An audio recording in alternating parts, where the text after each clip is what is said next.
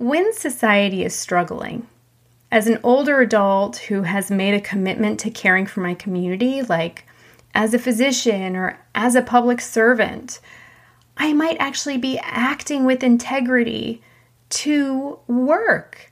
And doing this, while it may actually put me at risk of harm with the coronavirus, it actually might protect me from despair. So you see, taking a little time to understand what might be driving older adults to continue to work, even though they're encouraged to remain socially distant, may make it a little bit easier to accept, even if you don't agree with it. I'm Dr. Regina Koepp. I'm a board certified clinical psychologist and I specialize with older adults and families. I created the Psychology of Aging podcast to answer some of the most common questions I get about aging. Questions about mental health and wellness, changes in the brain, like with dementia, relationships and sex, caregiving, and even end of life. Like I say in my therapy groups, no topic is off topic. We just have to have a healthy way of talking about it. So if you're an older adult or caring for one, you're in the right place. Let's get started. Do you know any older adults who are refusing to maintain their social distance? Okay, let me give you an example. So, have you seen the article of the Italian doctors who returned to work after retirement to assist the Italian healthcare system, only to become seriously ill or die themselves as a result of the coronavirus? A listener actually recently emailed me to say that she's really worried about her own parent who recently returned from retirement to assist with their medical clinic, and this clinic doesn't even treat coronavirus. So, I wanted to spend some time on this podcast talking a little bit about the psychological underpinnings of why older adults might refuse to maintain social distance and work instead. So let's try to understand this a little bit. Let's take the example of physicians returning to the healthcare system even after retirement during the coronavirus. So, you might be familiar with the phenomenon of soldiers wanting to go back to combat as soon as possible after returning home from deployment. Um, maybe you remember a book written by Sebastian Junger that's spelled J U N G E R, his book is called Tribe. So there's actually something that happens in people who are on the front lines during traumatic events.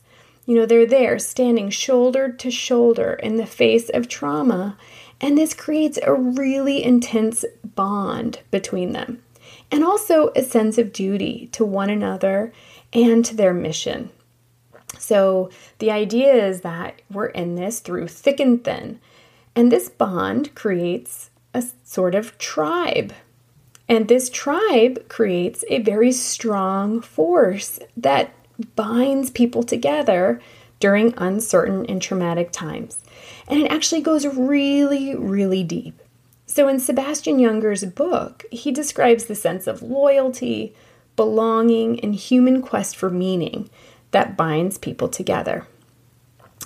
Okay, now let's apply this to physicians. If we think about it, physicians are a tribe of their own. They experience unique life events that the rest of us don't. They're faced with unimaginable challenges and injuries and resilience on a daily basis. Like, here are some examples. They help put people back together. They actually slice them open, fix something, and then patch them up again. They bear witness to human suffering on an incredibly deep level. But that's not all. They also bring life into this world, like with obstetricians.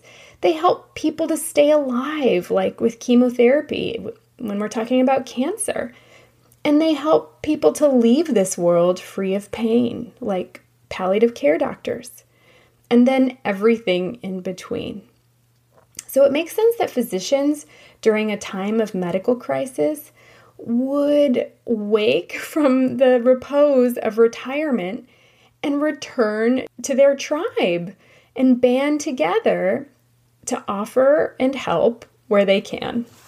Now, I'm going to use another psychological model to help us understand why older adults might be working instead of maintaining their social distance during the coronavirus.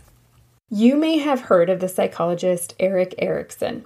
He created a psychosocial development model which describes the need for all of us as humans to achieve competence at each stage of life, literally starting from birth all the way to death.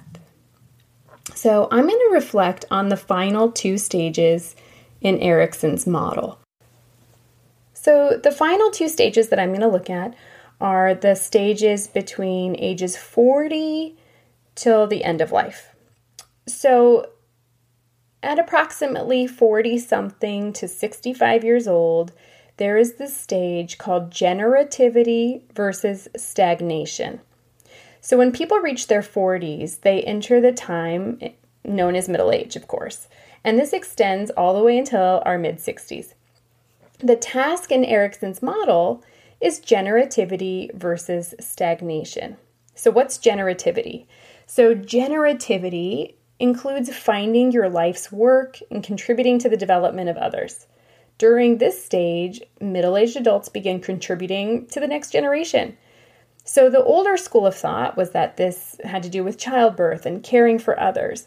But this can actually be done in all sorts of ways. Like, for example, in my own life, when I was 11 years old, I had a big sister in the Big Brother Big Sister program. My big sister, Paulette, never had children, but she made a lifelong commitment to me. This is an example of generativity. But this can also be done in other ways, more globally, like creating a business that focuses on helping others. Or many successful business owners actually create and promote charities. I'm thinking of uh, Sara Blakely. She actually might be the fairy godmother of generativity. So, you know, Sara Blakely, she's the owner of Spanx, but she also has four kids. She has a charity called the Sara Blakely Foundation, which supports underserved women and girls and creates wellness programs for her employees and even gives her employees money every year to donate to charity. So, those are several examples of generativity. Okay, but not all of us can be Sara Blakely. But generativity can include like volunteering, mentoring, engaging in meaningful and productive work, all with the mindset that it's contributing to the well being of others and society. Erikson saw generativity as a task that needed to be mastered at this stage of life. And if we don't master this task, we're actually at risk of stagnation, which is the opposite of generativity. So, stagnation could lead us to having very little connection with others and being unproductive and lacking in self growth and actually not leaving our mark on the world in a meaningful way. So, stay with me. I'm sharing this all with you for a reason.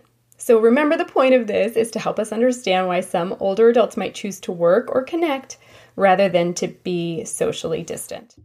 So, now I want to go to the next stage which is the final stage in Erikson's model called integrity versus despair.